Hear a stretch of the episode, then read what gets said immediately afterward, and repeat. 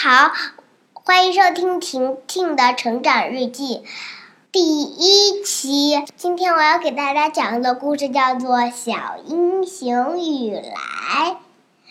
在一九三七年，日军发动了卢沟桥事变，英雄雨来掩护革命干部的故事。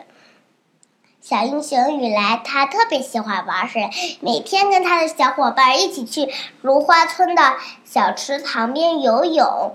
有一天，他雨来该睡觉了，突然爸爸回来，他告诉妈妈：“鬼子马上就要进村了，你们可得小心点儿。”老师第一句教他们的话就是。我们是中国人，我们爱自己的祖国。雨来就把这句话牢牢的记在自己的心里。有一天，他雨来在家里念课本突然听到外面有人跑，把书课本塞。进怀里就往外跑，一开门，一个人进来，抬头一看是李大叔。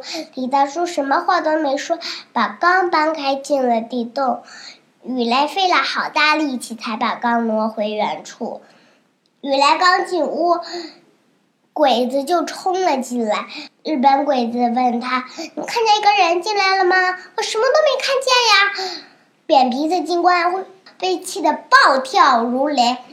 想领出去枪毙，结果一看被带到河边儿。